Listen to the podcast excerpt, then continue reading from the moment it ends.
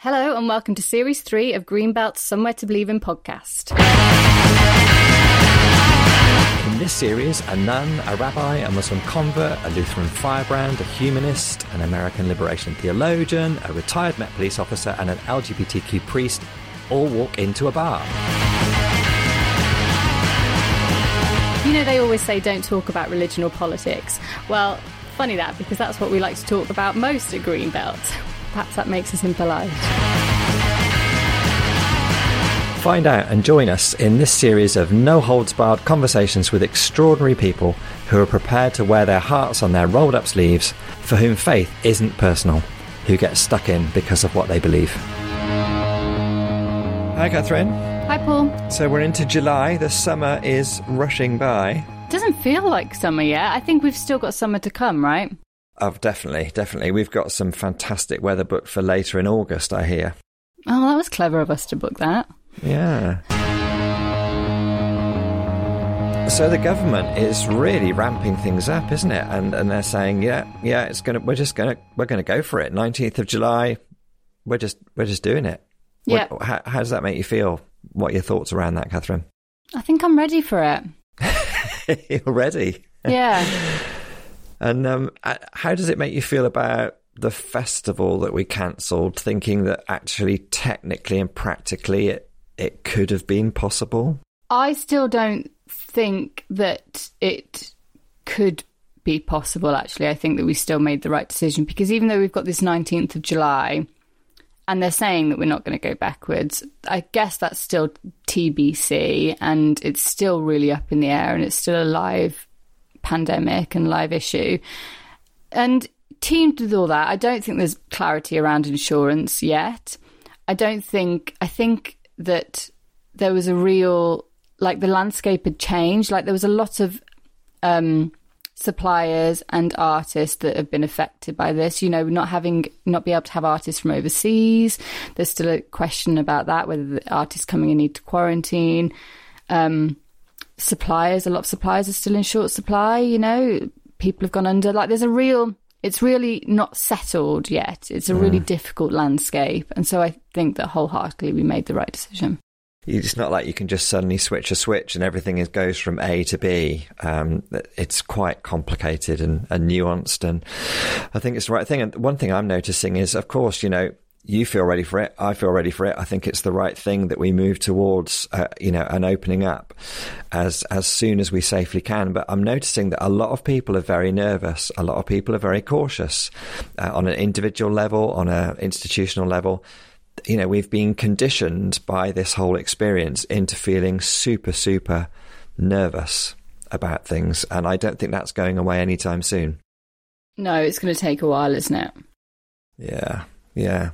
So anyway, we'll sh- we shall see. By the time our podcast uh, series three comes to an end, we'll be living in a different sort of uh, environment. And how how will we make a podcast against a backdrop where there isn't a lockdown? What will it, what will we have to talk about? I mean, yeah. I mean, come on.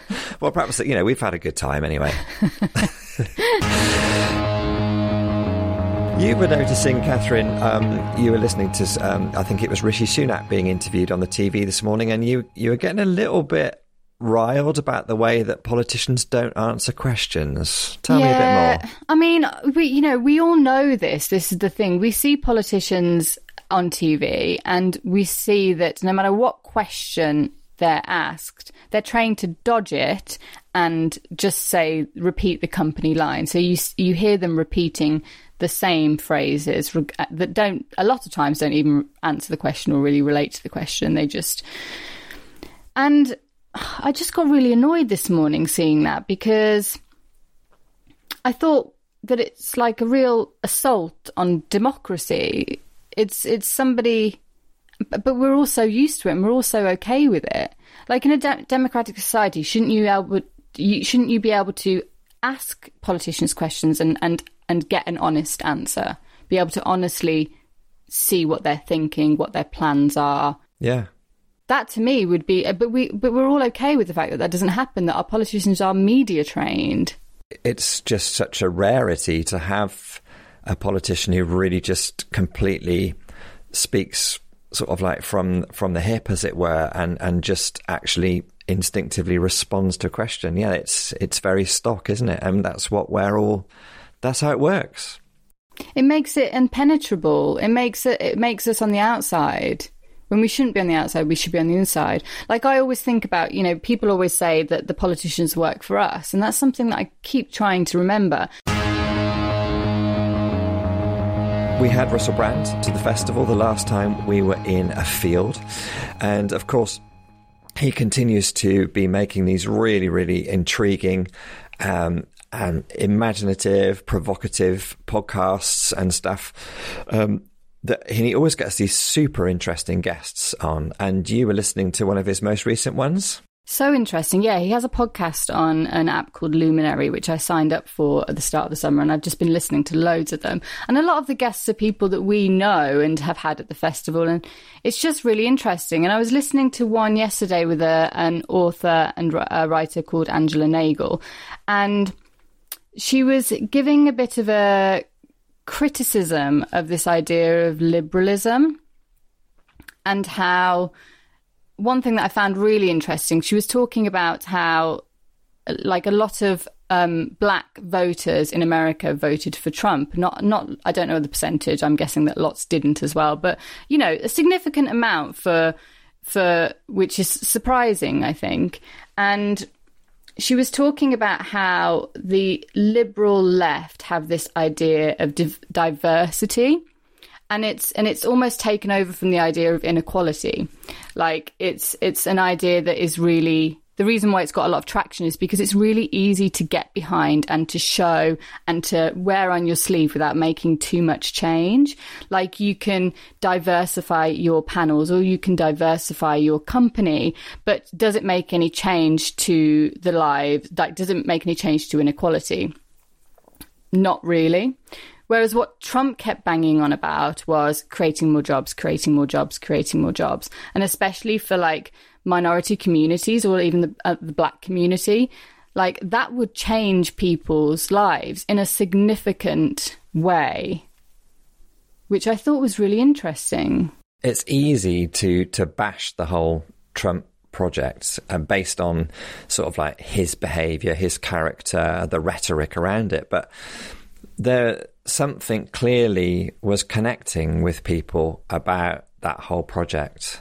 And there's something to me that I think that we haven't quite got right in this conversation about diversity, which is about like is that is that just making our white spaces more diverse or are we really creating like equal spaces where everybody that space is created for everybody? So, who are we chatting to on the podcast today, Catherine? Today we're speaking to Dante Stewart, and Dante Stewart was one of the first conversations we actually recorded in this podcast. So some of the references are from a while ago, but uh, Dante Stewart is uh, an American and an ex-American footballer, college football player, and he's also a theologian, a black theologian, and we got recommended that we speak to him as like a really up and coming brilliant voice um, and didn't disappoint. A very different sort of conversation and voice to the rest of the series, but that's what we're trying to bring you a whole range of different sort of faith speakers. But yeah, we love chatting to him and we hope you enjoy listening to him as much as we did.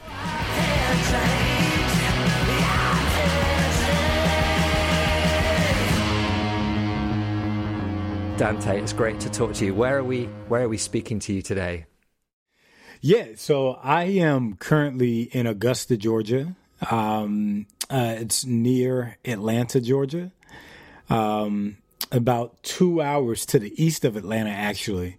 Um, it's actually a really beautiful day outside today. Uh, really incredible day. Uh, my family and I, we're going to be uh, going on a walk after this, uh, and I'm gonna do s- some class. I got class during that walk. So, yeah, yeah, yeah. I'm so happy uh, to be with y'all and joining you from across the across the Atlantic. Uh, you know, it's a it's just a great opportunity to be able to be with you guys again. And and how has this year been for you? How has the um I mean, it's been such a crazy and incredible year. How's it been for you over there? Um, yeah, it's been yeah, like for for many people, same. You know, it's I mean, it's challenging. You know, it's a challenging time um, as people, as humans. Uh, it's challenging, you know, to live life in a in, in a global pandemic uh, that has just wreaked so much havoc across the world.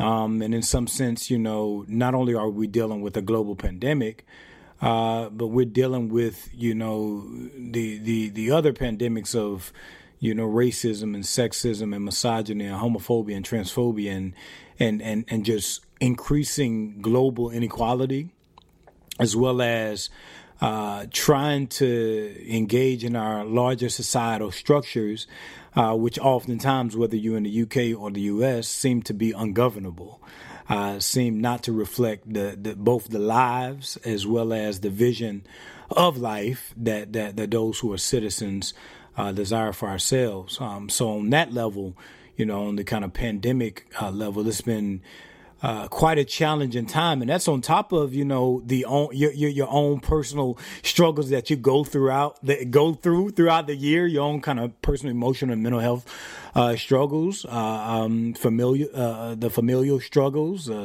You know, being in school and trying to do school in a pandemic, uh, doing ministry, being a minister, uh, and doing ministry in a pandemic, and, and so much death and, and, loneliness, and just life is not the same. So on that level, you know, it's exhausting. If I'm if I'm being very very honest, it's a very exhausting year uh, going into tw- 2021, uh, and just in some sense eclipsing. Uh, last week, I think I saw it on social media was shared uh, on social media, like yo, like like last week, last year was the first, was the last normal week we all collectively experienced in many ways, uh, and so it's exhausting on one one level, but also, you know, it's been a very encouraging um, year. If if in some sense we are to say that a year that that this year not just simply 2021 but you know from last march to this march is in, is is encompassing a year to be remembered uh in a year an ongoing year that we're experiencing. Uh there's also been encouraging just seeing uh, both the public and personal resilience of of, of, of people, uh, but also the ways in which you know we have generated forms of solidarity um, and, and sympathy and empathy, and also ways in which you know people have been producing and creating in ways you know that has brought deep meaning and deep joy into life. Um, as I'm thinking, kind of in this kind of public way, but on a personal level, it's been encouraging. And as I've been able to finish my book, uh, throughout the pandemic and all, all that is going around with, with George going on, you know, globally as we struggle against white supremacy uh, in the form of police brutality and violence and terrorism. Uh, to be able to to create and produce a book uh, uh, and, and, to, in some sense, not give up on, on, on so much of life uh, I will say it's, it's, it's, it's been encouraging. Uh, and we're expecting baby number two. So yeah. baby number two, baby number two is, uh, we, we actually today was interesting. Today, my wife and I have been together nine years on, on today.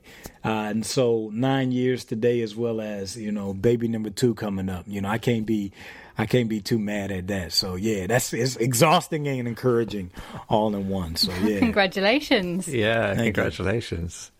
And how do you, where do you dig into Dante for the for the for the resources and the energy and and the the, the, the direction and the vision to keep going? You know, in the face of like you say, not just the COVID nineteen pandemic, but the the broader, the the wider reachings, almost the longer lasting pandemics of inequality, of racism, etc. Where do you where do you go for your for your resource to keep you going?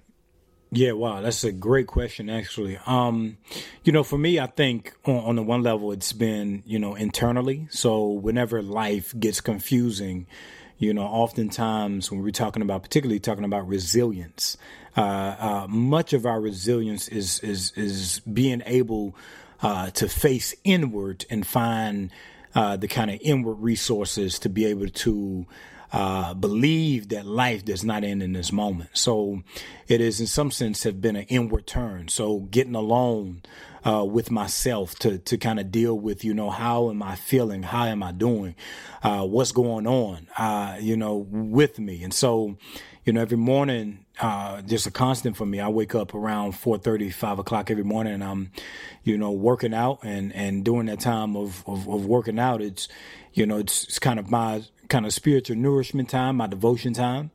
Uh, to really, you know, as I got my music on, I'm really, you know, in some sense working out, but I'm also, you know, releasing those endorphins and, and serotonin uh, to to kind of help me, you know, get that kind of mental uh, and, and, physiological boost. Uh, but also, you know, it's been a turning outward as well, and so uh, not only doing therapy and being able to process a lot of things through therapy, uh, but not, but leaning on the resources outside of myself, of course, through my wife and through through my family, and us kind of going through it together. Uh, but you know, I think for me, it's been also you know reaching out to to to my community and my church family.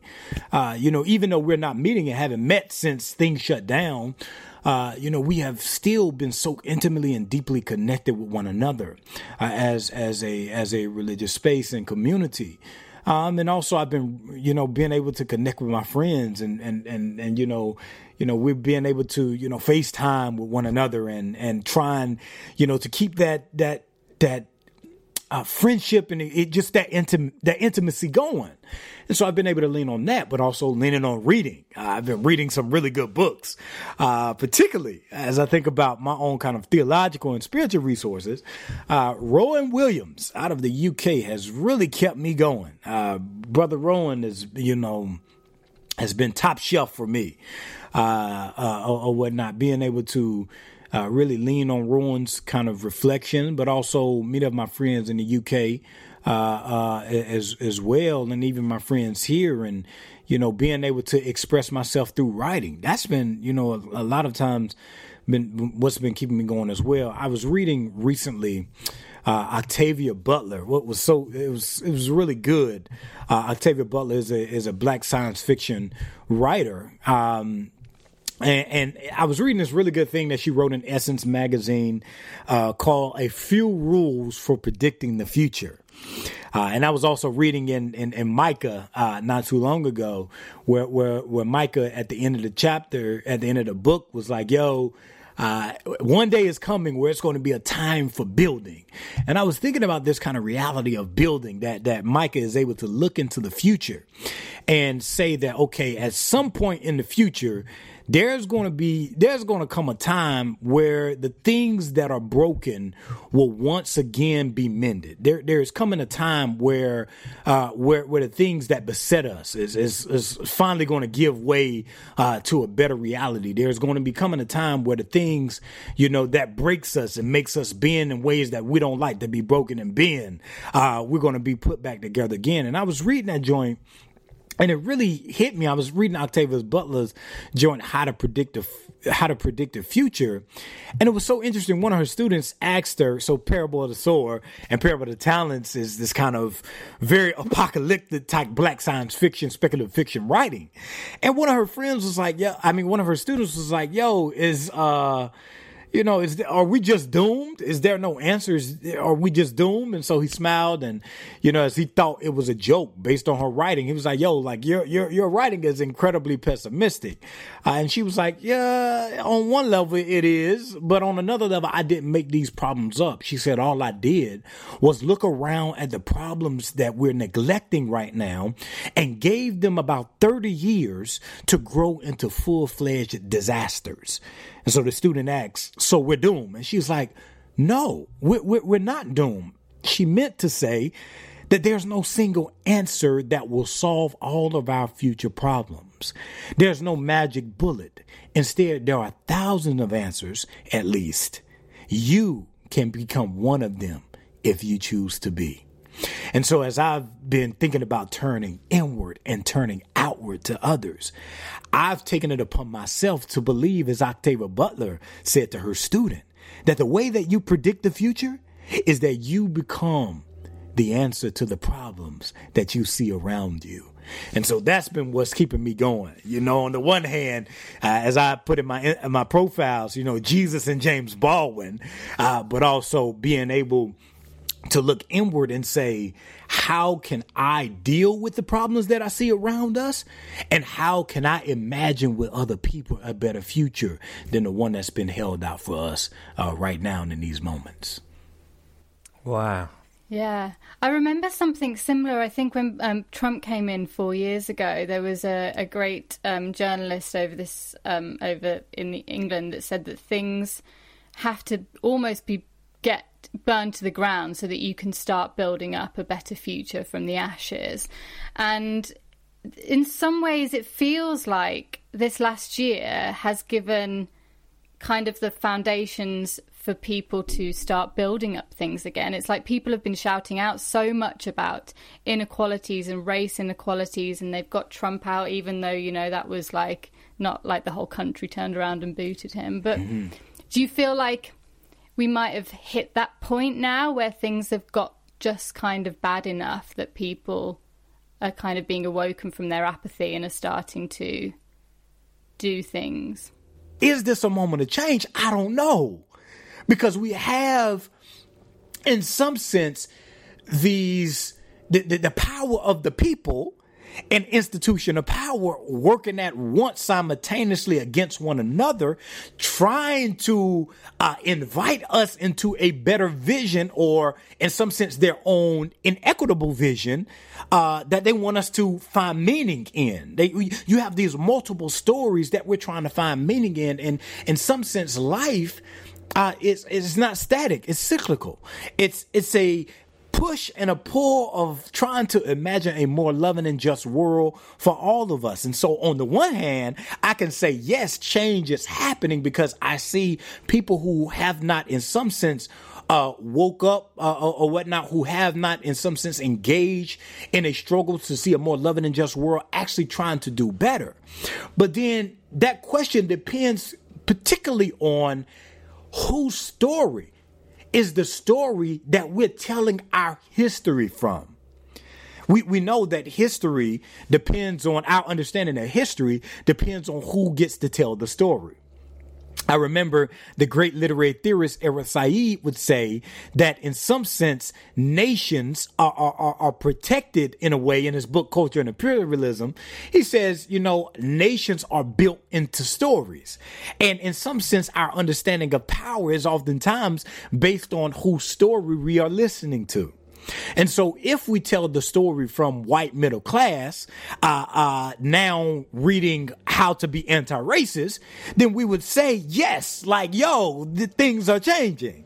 Uh, if we're reading it from a story of white institution of power, uh, engaging in saying Black Lives Matter and finally putting, you know, trying to, in some sense, imagine better for themselves, then we would say, yeah, things are changing.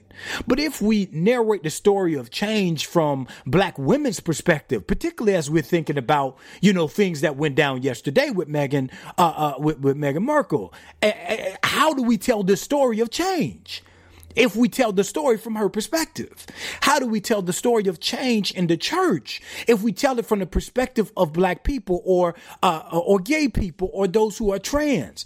Uh, can we tell this triumphant story or do we have to retell our story to take into account the reality that history is a story of humanity and humans are as beautiful and as terrible as we know ourselves to be? And we need to constantly try and imagine better for ourselves. And so the story of this moment, predicting the future, is it a time of hope? Will be told based upon the ability of all of us, whether we find ourselves in the UK or the US, being able to humbly tell our stories and listen to one another and try and explore worlds that have not been open yet and in some sense enlarge our view of the world based on the stories that we are listening to and try and tell a better story of change in this moment and what can be possible for all of us.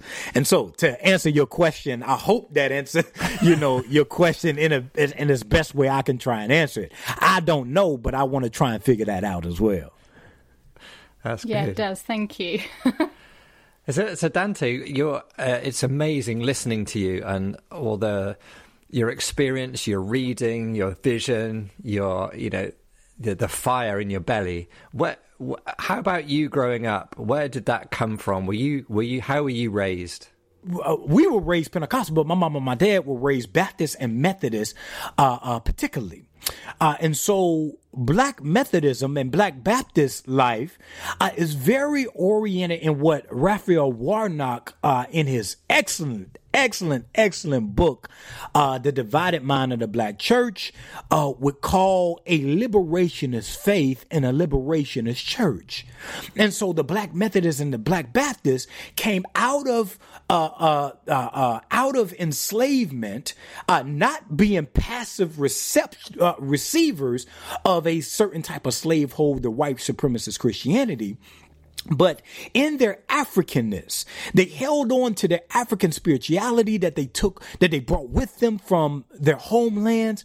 And in some sense, they reformed this Christian tradition to turn it black even though black wasn't a thing uh, until the 70s with this black consciousness and black power movement in the back end of the 60s and all throughout the 70s, they turned the religion black, where, where white supremacist Christianity wanted to make black a bad thing. The Baptists and the Methodists turned black into a life giving liberationist faith, as Raphael Warnock, Reverend Dr. Raphael Warnock would say, uh, piety of a certain type of Christian piety, but also a ter- certain type of prophetic activism that that that was critical of the present, uh, engage with the past and imaginative of the future. And so my dad during that time and my mom coming of age in the 70s, uh, that's when they went from being Negro to turning black. Uh, where, where the black arts movement of the 70s with the rise of Amiri Baraka and the rise of Toni Cade Bambara and the rise of Maya Angelou and the rise of Audre Lorde and the likes of James Cone and James Baldwin and all these gospel artists of Aretha Franklin and Spirit in the Dark and blending of this world of the sacred sacred and the secular, and in some sense, turning the world, as Amiri Baraka would say, into a black poem. And this is the way we were raised. We were raised being deeply connected to our black dignity and personhood. My mama, I can tell you stories of like, yo, me, we're, we're as kids, my mama made sure that we went to Atlanta to the Civil Rights Museum. She made sure that we went to Memphis to the Lorraine Motel. She made sure that we understood the people that we came from. She made sure that we looked at eyes on the prize. She made sure that we, in some sense, understood uh, the ground in which we came from.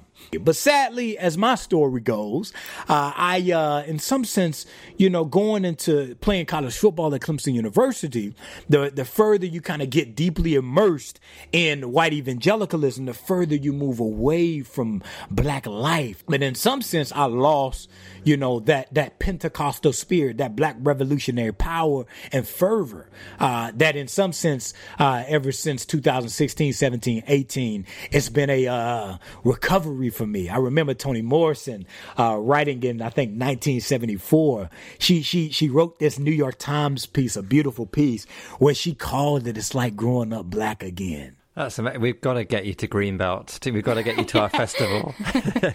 hey, we, say the word. When when this pandemic over, me and my wife been wanting to come to the UK. So you mentioned a couple of times there this kind of like evangelicalism, this this uh, right wing Christianity that's kind of like a bit of a I don't want to say plague over America, but maybe that's that's the right word. Can you think of a better word, Paul? well, it seems endemic. I don't know. Yes, thank you. Possibly. Uh, yeah, which seems endemic over America. Um, and so that's something that you started to kind of engage with, or kind of saw that effect on you through college.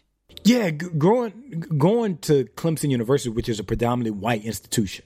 Um, you know, the the black population at Clemson University is, I think, like six or eight percent, and so usually when you go into predominantly white spaces, whether you desire it or not, that space will always socialize people into the concerns, into the politics, into the practices, and into, in some sense, the values of the dominant group that you are in. And so, in some sense, to be in that space is to be immersed in a world that does not know you the way that you know you. It, it's as uh, I love the way Kiese Laymon put that joint. You know, in some sense, to go into this white space is to be distance from what he calls black abundance.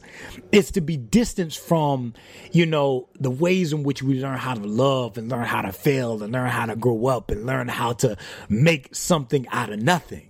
And so to be in this space, I, when I talk about these white spaces, I'm talking about the white institution of power, the white claim upon the world, the white space that in some sense believes itself to be the norm. And so to be inside of this space, which believes itself to be normal, as I said, it's also in some sense to be taken out of the spaces that we oftentimes call home. And in some sense, it's to look back at those spaces that we come with, come, come from with a critical eye, because everything about these white institutional spaces say that this is the place that's right. This is the place that is to be desired. So oftentimes we look at our home spaces and our home churches and our family and our literature and our beauty and our creativity as less than be des- than to be desired and less than right. And so the more I engage in that space, yes, as you you're asking, yeah, the more that you know the, the space in some sense because of the kind of uh, the enclosed world and the living in the bubble uh, uh, the more I engage uh, with this understanding of, of, of whiteness and uh, becoming in some sense committed to the ways in which they imagine the world for us and for themselves. Dante, you, you said earlier on that in some senses in the recent years, it's almost as if you have um, become black again or rediscovered that, that black um, heritage and resource and, and beauty.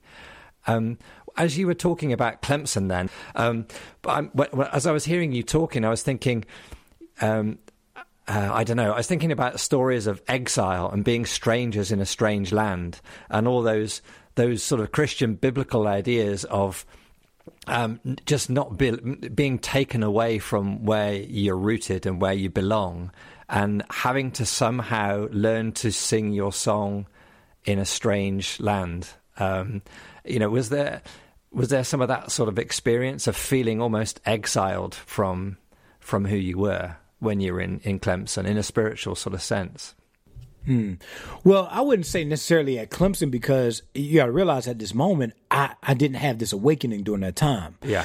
I was very much kind of a cog in the wheel. I was very much deeply invested in this space. And so my kind of transformation and, and, and exit, you know, didn't happen to many years later. Um, you know, I, I was in, you know, I went in college in 2010 and, you know, all throughout college around 2012 is when I really kind of deep 2011, 2012 got deeply immersed in the kind of FCA white evangelical world. And that lasted all the way up until 2016, 17 and 18 at 17 and 18 is when I finally, you know, my wife and I made our exit from uh, that particular space. And so, yeah, during that time, you know, it wasn't exile at that moment. Uh, it was very much investment, uh, and, and, benefiting from a certain type of narration of uh, a story of me being exceptional, uh, me being the exceptional black person in that space, me being very charismatic like I am right now, you know, being able, you know, to think about big ideas and bring them together in very charismatic ways. That was to be desired you know, and so, you know, I, I was able to pull, you know, John Calvin and talk about, uh, the relation of Calvin's institutes to, you know, the doctrine of penal substitutionary atonement or being able to connect, you know, apologetics and, uh, Luke chapter 24 or Acts chapter 9 or whatever, or, or kind of the, the, whatever ways in which, you know, you perform, uh, if we are to think about faith as a public performance. Uh, I think that language to think about, you know, performance studies and black studies and the ways in which, you know, black studies and performance studies talk about the ways we embody ourselves and our desires uh, and engage in those things in very public and performative ways. So, in some sense, if we think about the worship day, Sunday as a performance of our faith, would eh, help us in understanding, you know, what type of faith are we performing. And so as I think about that, I was able to, you know, perform those type of way, faith ways, uh, and faith stories and faith practices in, in, in really good ways that brought me a lot of value in the white Christian space. Uh, but it wasn't until, you know, the shootings of 2016, uh, particularly of Alton Sterling and Philando Castile and the presidency of Donald Trump, and then the subsequent me being called upon to lead a group uh, through a, a, book by a white pastor uh, in Minnesota, um, that that I begin to, you know, start to question many of the assumptions of the white world, uh, of the white Christian experience, uh, and it, and it wasn't overnight. Uh, I mean, this was a long, hard, discouraging, depressing, and challenging process. You know, it's a very hard journey. It ruined friendships. I lost a lot of opportunities. Uh, I hurt a lot of people along the way because of my deep investment and my benefit. And so it's been years, you know, if I'm thinking about exile uh, or, or, or, whatnot and, and this kind of exilic narrative for my own story, you know, exile you know, I was comfortable in Egypt. I wasn't, you know, I, I, wasn't experiencing exile for many for many years. Yeah. Uh, I, I, was very much uh, a part of this Egyptian project uh, of assimilation and building my own kind of value within this white Christian tradition, and in some sense, you know, exploiting that value as well uh, uh through uh, uh, knowing how to maneuver in this space. And so it wasn't until those shootings happens, and really, you know, my, I credit my wife with a lot of my transformation, which the majority of my transformation. My wife being honest with me in ways that I did not want to be honest with myself. That sometimes, you know, as I think about my own journey of exile in Egypt and my long time benefiting in Egypt and my lonely journey of exile and still even going through it and finding my way back home into the black space, it is hard to embrace our own freedom and liberation because of the ways that our oppressors have made us feel that we are less than human and can only survive based on their resources and that our freedom, our journey of freedom, is not our blessing, but it becomes our burden. And I think about my own story my own story of Egypt. Was it possible that I benefited in Egypt the ways that I did and struggled through exile the ways that I did? Because I forgot the story of the black women and the black men and the black faith that I came from. I can remember my grandma saying, Right now, boy, don't you forget where you come from. And I think about the ways that I forgot. Is it possible, you know, that I forgot the story that I come came from? And is it possible that we don't experience exile and we struggle through exile and we get comfortable in Egypt? Because oftentimes the story that give us meaning is a story that benefit us personally at the expense of solidarity with our larger community. And how how has that in reality how has that changed your faith or your understanding of your faith going through that exile and away from um, that more white evangelical kind of take on religion? Um, you know one of the saddest things that i've that i've come across over the last few years is that many people cannot imagine a faith story beyond the faith story of white evangelical christianity and that is one of the saddest things for me is that so many, whether you find yourself in the UK or the US, many times many people can't imagine a faith story beyond the story of conservative evangelicalism. Now, I want to be careful and I want to be historically honest that everything about this story ain't bad.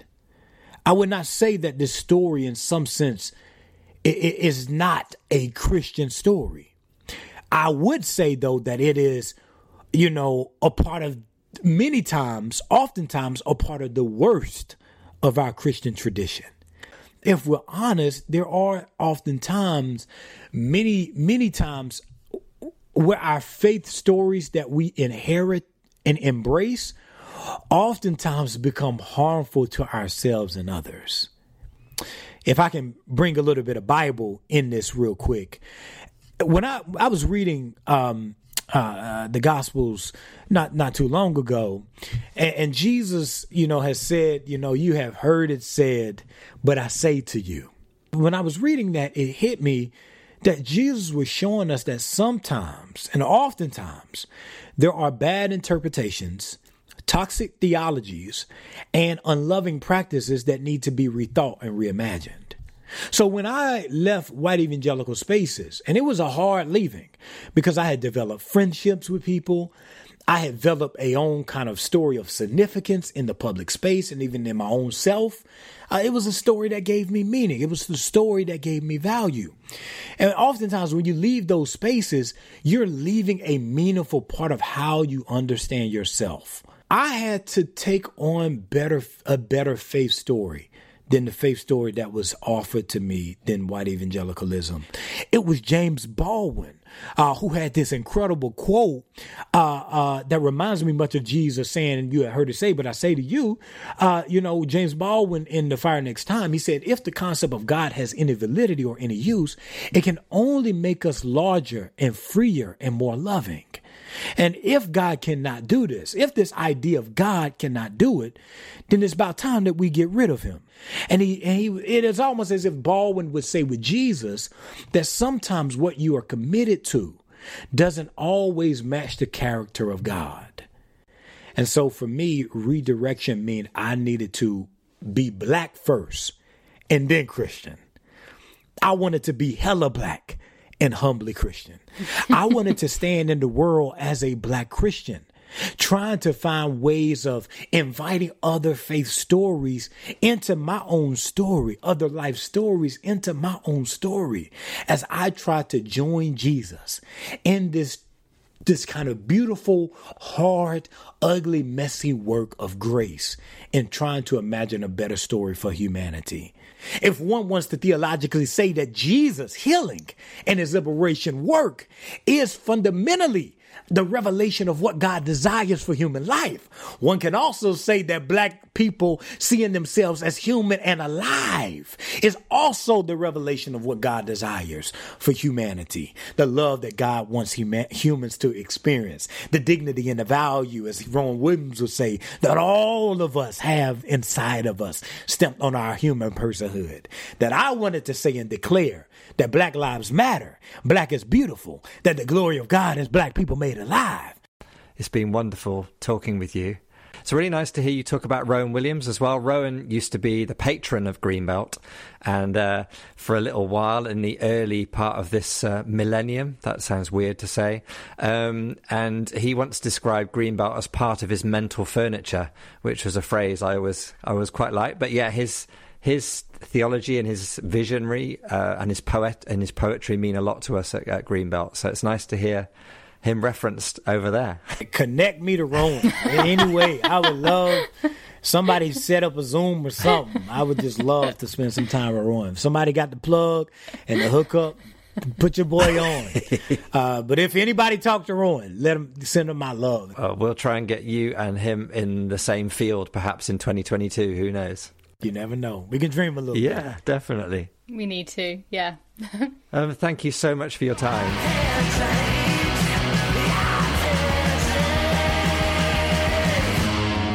It's wonderful listening to to Dante speaking like that. It's just it takes you to church, doesn't it? In a way. Yeah, he's so knowledgeable and insightful, and yeah, I think I had a lot of like moments that really changed the way that I saw things, really eye opening moments from his conversation. What sort of things, Catherine?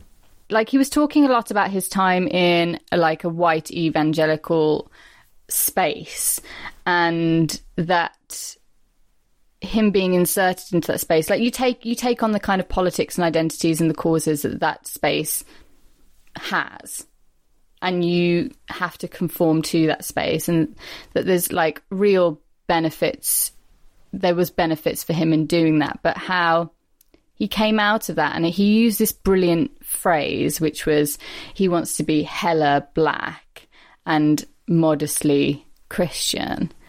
And, you know, I started to think about our festival because I think that we really try, we are a predominantly white space, but we want to be really open and we want to be really welcoming. And we program a really diverse program, very intentionally diverse. But what I don't think is we don't have a space that's hella black. How do we do that? How do we?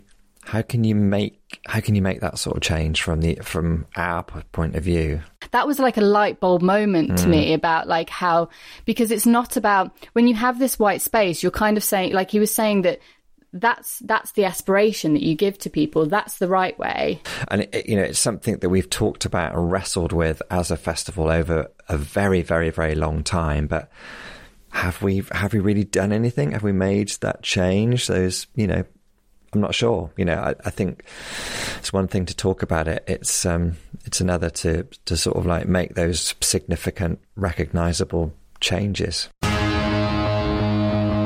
One thing I was thinking about when he was describing being in that um, predominantly white space and about how he, curiously, he was very honest, wasn't he? He said he, he even did quite well, benefited from it because he was a, a great sort of like orator. People loved being in his company. He was clever. He could he could do all that sort of stuff. It reminded me that a lot of times in life, you can perform a certain way. If you have a certain character, you can perform a certain way in order to be loved, accepted, fit in, etc. But sometimes performance isn't really true to who you who who you are, and it made me think about the way that performance can be something that is a lie, or in great art, performance is the most truthful thing in the whole world. Do you see what I mean? It made me yeah. think about the whole idea of performance and identity. I think uh, you know, I felt the same as uh, coming into a workspace, like having to conform to like a very male idea, idea of leadership or of, you know, a professional working life and getting rid of those things that are, I guess, more natural to me or uh, maybe signify some more feminine traits, I guess, in inverted quotes. I think we're starting to re look at that I think we're starting to think about that. I don't think we're there, but I think we're starting to really think about how we can dismantle that. That sense of just um, giving people the the license and the space to to be be who they are and to be able to be comfortable and, and proud about that, um, rather than having to conform and perform. And just really looking at what these spaces like i don't think i've ever i think this year and last year is the first time that i started to really think about spaces spaces who they've always been taken up by who they work for and who they don't work for and i know we had a conversation with dream nails where we talked about this and about yeah. like the gig space primarily being built around like very typical male um, behaviors and I've never even thought about spaces like that before. And I think it's something we really, really need to dig into and break apart in order to strive for that real equality. There was a, a James Baldwin quote that um, Dante said, reminded us about, um, which you particularly liked. He said, If the concept of God was any use, it can only make us freer and more loving. And if God cannot do this, then it's time that we get rid of him. So simple, so simple, but like completely true. That represents quite a lot of challenge to people of faith. That idea that if it doesn't enlarge you, make you more free, more loving, then it's not God. It's not. It's not good religion. It's bad religion. That's quite that's quite challenging. It's simple, but it's actually quite powerful. But it's very powerful.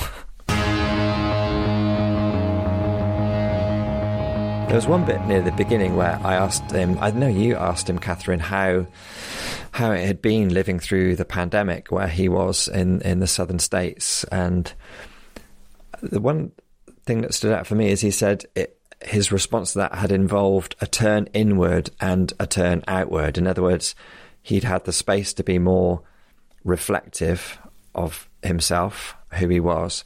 And he'd also, of course, been challenged to turn outward as well and think, wow, there is such need in my community and in the world. And I was conscious that for me, my understanding of a really healthy faith is one that has those two elements, has that sort of like reflective, um, prayerful quiet discipline, but also has that active, what are we going to do? What are we going to do? Um, type thing. That, that, that struck me, that sort of action and reflection. I find myself very easily drawn to action, you know, and I, I neglect, I neglect that sort of form of, of contemplation of, of really sort of drawing strength and taking stock and getting ready for the fight, if you see what I mean. Are Yeah. you are you like that? Yeah, I have. I haven't been this last year and a half, which I've really enjoyed, but I have been before that because I've always just worked long hours, commuted, travelled. You know, I'm, I'm kind of just going through the motions of a day. Like, come back, cook for myself, clean for myself.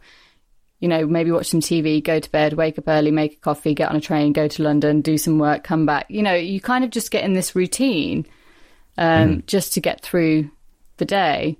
And I really, really appreciated that routine being absolutely busted apart and being able to have some time to really reflect. I think it's made me happier. I think it's kind of given me more direction. You know, I think it's so necessary for us, and it's um, it's not talked about or the emphasis isn't really put on it enough. And I think it's there. It's there in our spiritual traditions. It's there in our religions and our faith stories. But we we sort of very easily overlook it. That thread of contemplation, of quiet, of just self care, as well as you know care for the world. Yeah, like all, all spiritual traditions, they have a version of it, don't they? So, like in Christianity, you have prayer, and you know, in other traditions, you would it would be like a meditation or something like that. Um, but I, I've never really thought about prayer in that way. I've thought about prayer in a way that you sit down and you kind of you. It, it is almost part of your routine. Nothing to really think about. Something to go through the motions. You have to do it. But I think the idea of every night taking a moment to really reflect upon the day is really, really useful. When we were chatting, Catherine, you were saying that you like the bit where Dante's um, quoting from the book of Micah. Um, what was he saying there about? Was it about rebuilding he was talking about? Yeah, a time for rebuilding will come. Yeah. You've got this sense of it almost needs, everything needs to almost be almost sort of like metaphorically burnt to the ground.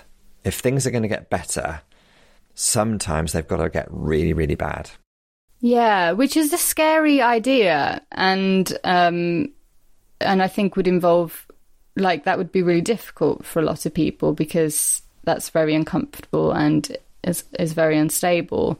So I think it's scary. But I, there's just something in me that thinks that like it's the only way. Because what what I see happening now is that like a lot of corporations, I think they call it like greenwashing, or there's probably another word where a lot of corporations and institutions are changing and marketing their way in a different way, which feels like social change is happening. So you have like companies like Amazon being like, yes, Black Lives Matter, whilst at the same time, you know, not paying black workers in Alabama anywhere near a decent wage or giving them, um, you know, proper workers' rights or anything like that. So it's um it doesn't mean anything. But I fear that the change, that change could come and be quite superficial. And that's what happens when you don't break stuff apart, when you keep those kind of structures in place and try and create change around them. Like, how much does that actually work? Yeah, yeah. Another writer who Dante references is Audre Lorde, and she's written very powerfully about, um, from a black perspective, about the idea of you know if you're gonna if you're gonna dismantle the the mansion of the plantation owner.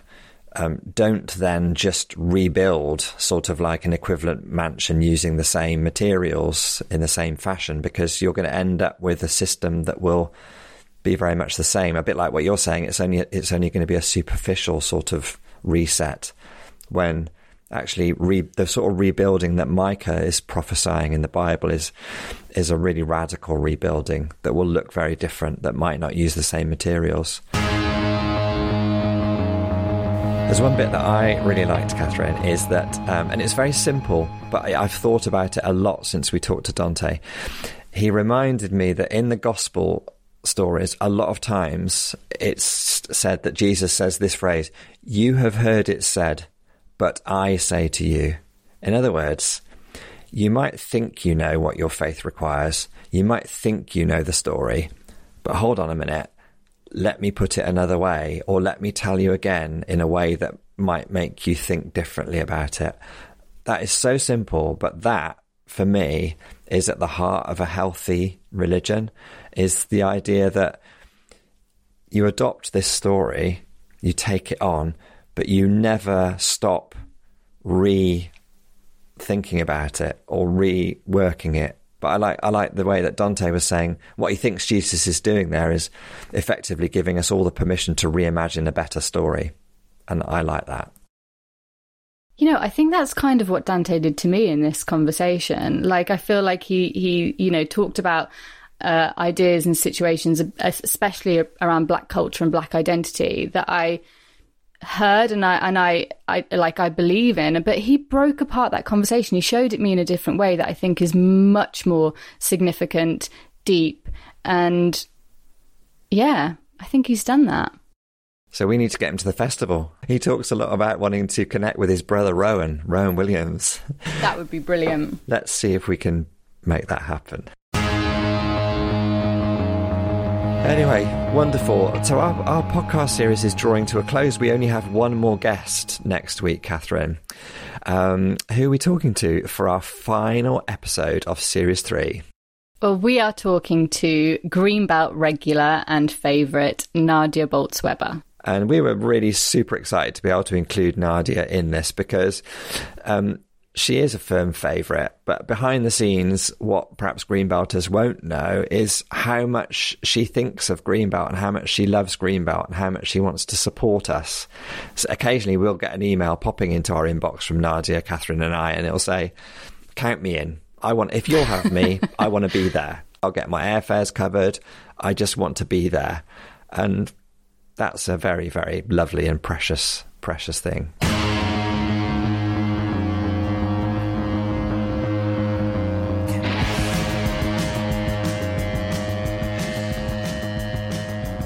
We always like it when people uh, respond to the podcast to tell us what you're thinking. You can email us on stbi at greenbelt.org.uk. You can also let us know what you're thinking on social media.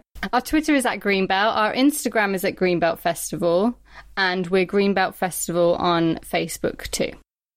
Yeah. And if you want to um, get notifications about the podcast coming out and get a bit more in depth, um, some links and references and resources, we do a Friday email uh, that you can sign up to greenbelt.org.uk forward slash podcast.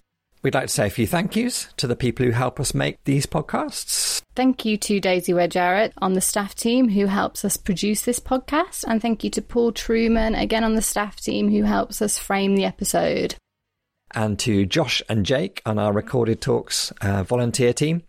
They help us edit this whole thing and put it together, make it sound half decent. So thank you very much to them. And one big thank you to uh, Lee Bains from Lee Bains and the Glory Fires for the use of his track, which we use in our titles. Um, it's called I Can Change, and we are forever grateful to Lee Bains and the Glory Fires for everything they do.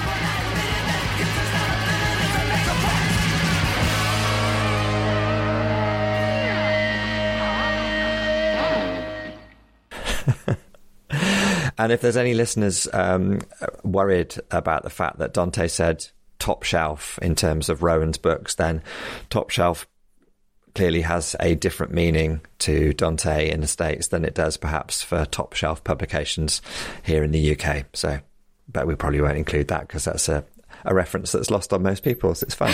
that was um, lost on me. I've only just got that reference because we say like top. That's top drawer, which top is drawer. like I guess like what he's saying, top shelf, top drawer, top drawer. Yeah, top drawer, definitely.